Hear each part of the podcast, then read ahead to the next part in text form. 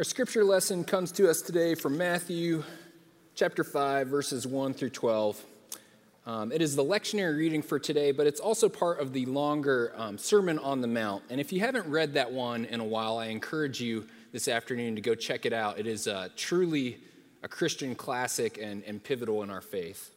Listen now for what the Spirit is saying to the church.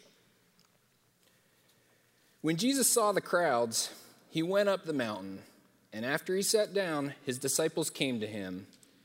Then he began to speak and taught them, saying, Blessed are the poor in spirit, for theirs is the kingdom of heaven. Blessed are those who mourn, for they will be comforted. Blessed are the meek, for they will inherit the earth. Blessed are those who hunger and thirst for righteousness, for they will be filled. Blessed are the merciful for they will receive mercy. Blessed are the pure in heart, for they will see God. Blessed are the peacemakers, for they will be called children of God. Blessed are those who are persecuted for righteousness' sake, for theirs is the kingdom of heaven. Blessed are you when people revile you and persecute you and utter all kinds of evil against you falsely on my account. Rejoice and be glad for your reward is great in heaven, for in the same way they persecuted the prophets who were before you. This is the word of the Lord. So, um, in case you weren't paying attention, today is the high Christian holy day of Groundhog Day. Now, there was a time in my life that felt like the movie Groundhog Day. For those of you who have not seen the movie Groundhog Day, it is a very important film, a masterpiece of our time. In the film, Bill Murray plays a maladjusted reporter who gets sent to Punxsutawney, Pennsylvania to cover the festivities surrounding Groundhog Day, but by some craziness gets stuck in time. He is reliving the same day over and over and over again. Try as he might, he cannot break out of this day. It just keeps repeating. So, like I was saying, I had a moment a couple of years back where I felt like I was stuck in my own version of the movie Groundhog Day. Before I came to First Pres, I served for three years as a chaplain in a prep school. And during my three years there, I had the exact same routine every morning. It went like this My alarm went off a little after six. I got up in the dark as my wife slept another 20 minutes. I fumbled for my glasses and put on my flannel lined pants and a hoodie. My dog waited for me outside the bedroom door. He spun around three times as he greeted me, exactly three times, just as he did the day before and just as he would do the next day. We would walk downstairs. I'd pour a cup of coffee because I set the coffee pot to go off at the exact same time every morning just like the day before, just like the next day. I'd have a couple of sips of coffee. I'd then take the dog outside and throw the ball for him. I'd come in, turn on the stove, and heat up my cast iron skillet and read the daily Psalms on my phone as the pan heated up. Then I fried up a couple eggs for my wife and I. I drank more coffee, took a shower, got dressed, and then went to school. I did not vary from this plan. Every day, this is what I did day after day after day. And then one day it just all felt a little bit too surreal, kind of like deja vu, kind of like the movie Groundhog Day. I freaked out for a second and imagined that maybe every day would be like this until I died. Decades stretched out before me, filled with coffee and alarms and fried eggs, which wasn't all that bad, I guess, but I was getting a little bit tired of fried eggs at this point. I was talking to some folks recently about the February blues. My grandfather used to say that February is the longest, shortest month of the year. It's that time where a lot of people feel like they are stuck in a mid year rut, a mid year malaise. Nothing all that exciting is happening. Christmas is behind us. It's a long time until summer. We are all in the routine day in and day out, we get up and we go to work or school or whatever it is we do, and then we go to bed and we do it all over again, day after day after day. Now, don't get me wrong, there's nothing inherently wrong about routine. Routine is good. Routine gives our life shape and stability and predictability. It gives our life meaning. Routine is not bad in and of itself. Without routine, we'd be in a bad place. Craig Barnes, the president of Princeton Seminary, says that routine is one way we see the glory of God. God loves routine, Barnes says. He points to Chesterton's idea that God squeals with delight every time the sun rises, and like a child says, Do it again, do it again. Again, routine can be a delight. That said, routine can also be a problem when one of two things happen. The first is when we stop seeing the mystery of life and think everything is without purpose. We feel like cogs in a machine. The second problem is when we get stuck thinking in the exact same ways, never challenging ourselves, always functioning on autopilot, never pushing ourselves outside of our comfort zone to try something new. We get complacent. We resign ourselves to thinking that things will always be the same and never get better, so why bother trying with anything different? Getting ready for work in the same way every morning is one thing. Delighting in the routines of creation is a good thing. But thinking and acting in the exact same way every day and thinking the world can never change, now that's another animal altogether. We get tempted to believe that wars will always happen, people will always be poor, people will always resort to tribalism and pettiness. So we give up. Same as it ever was, we think. I recently watched Ken Burns' documentary series on the Vietnam War, and uh, it struck me how we are having the same problems now as we did then distrust of government, racial conflict, foreign wars without end, neighbor pitted against neighbor. Same as it ever was. Groundhog Day. It makes me wonder if Jesus was looking at, at the same world as me. I mean, look at our passage for today. It is crazy. Everything Jesus says seems counterintuitive. He is saying things that don't seem to make sense. Blessed are the poor. Blessed are those who mourn. Blessed are the meek. Blessed are the peacemakers.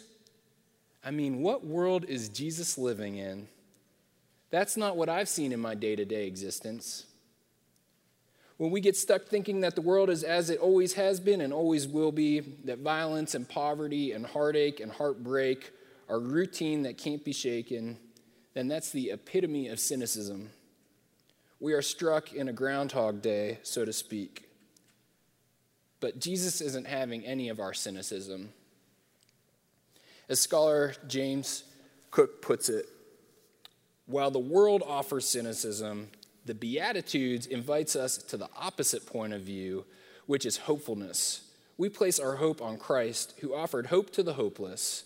Thus, we are able to approach the world with a spirit of hope, even when the outward signs indicate otherwise. Here's the good news in the midst of a life that can sometimes feel a lot like the movie Groundhog Day, we have an option to think about things in a completely different way. We have that option because Jesus shows us a new way. He is the new way. As the Beatitudes put it, the poor will gain the kingdom, those who mourn will be comforted, the meek will inherit the earth, the losers will become winners. Justice will win in the end, righteousness will prevail, and those who suffer will be rewarded for fighting the good fight. The Beatitudes and the Sermon on the Mount are Jesus' way of saying there's another world coming. Do not accept the routine. The Sermon on the Mount continues with this vision. Jesus, has, Jesus said, You have heard that it was said, an eye for an eye and a tooth for a tooth, but I say to you, do not resist an evildoer.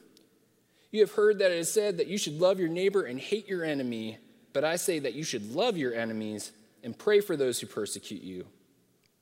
In effect, Jesus says, You have heard that life is like this and has to be this way, but I say life can be like this instead.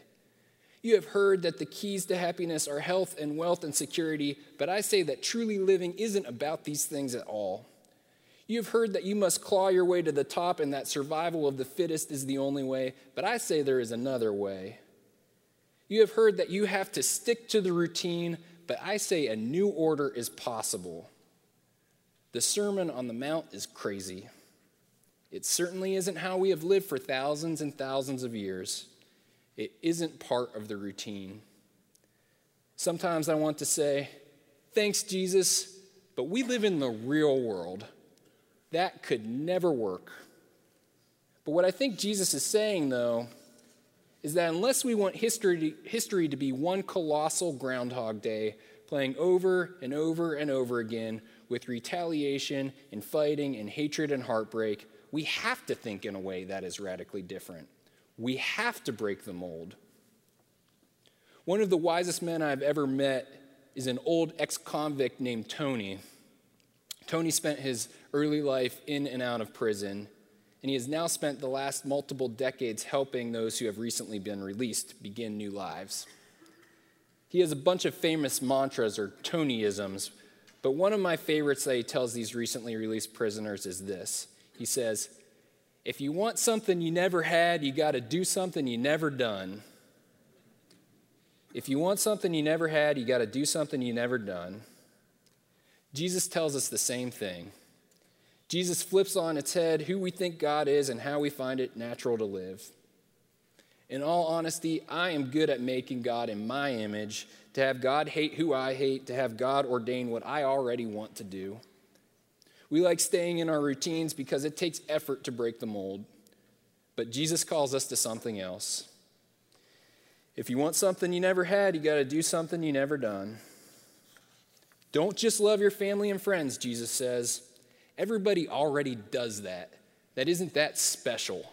Try loving those who are seemingly unlovable. That will change the world. That person everyone doesn't like, love him. Be a friend to him. That kid who always gets on your nerves and taunts you, don't give it back to them. The colleague that you can't stand, love them anyways.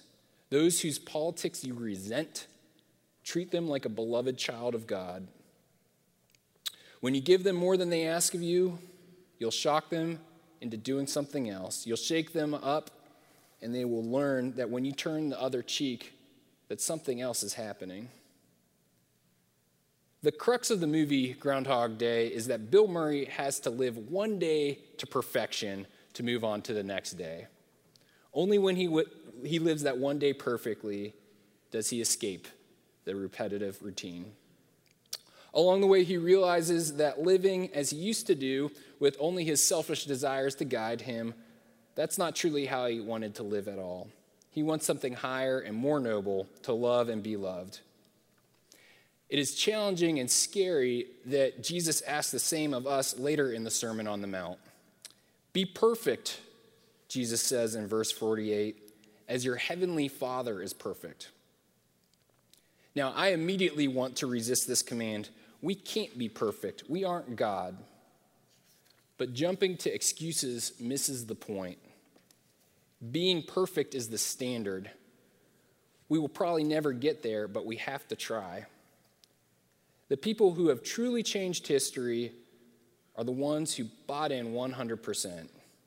You know them Martin Luther King Jr., Dorothy Day, Desmond Tutu. These people, they didn't attain perfection, but they tried for it. They tried to stop the vicious cycle of hate by loving in a way that didn't make sense, and they had a tremendous impact. We can live every day thinking as we always have done, again and again and again. We can go on hating our enemies. We can continue making God in our own image. We can continue to live as we have always done before. But if we want something we've never had, we've got to do something we've never done. Maybe, just maybe, if we actually try to live as Jesus instructs, we'll break the mold maybe we'll see a whole new reality. When the alarm goes off tomorrow morning, let's try for perfection. It doesn't have to always be Groundhog Day. Amen.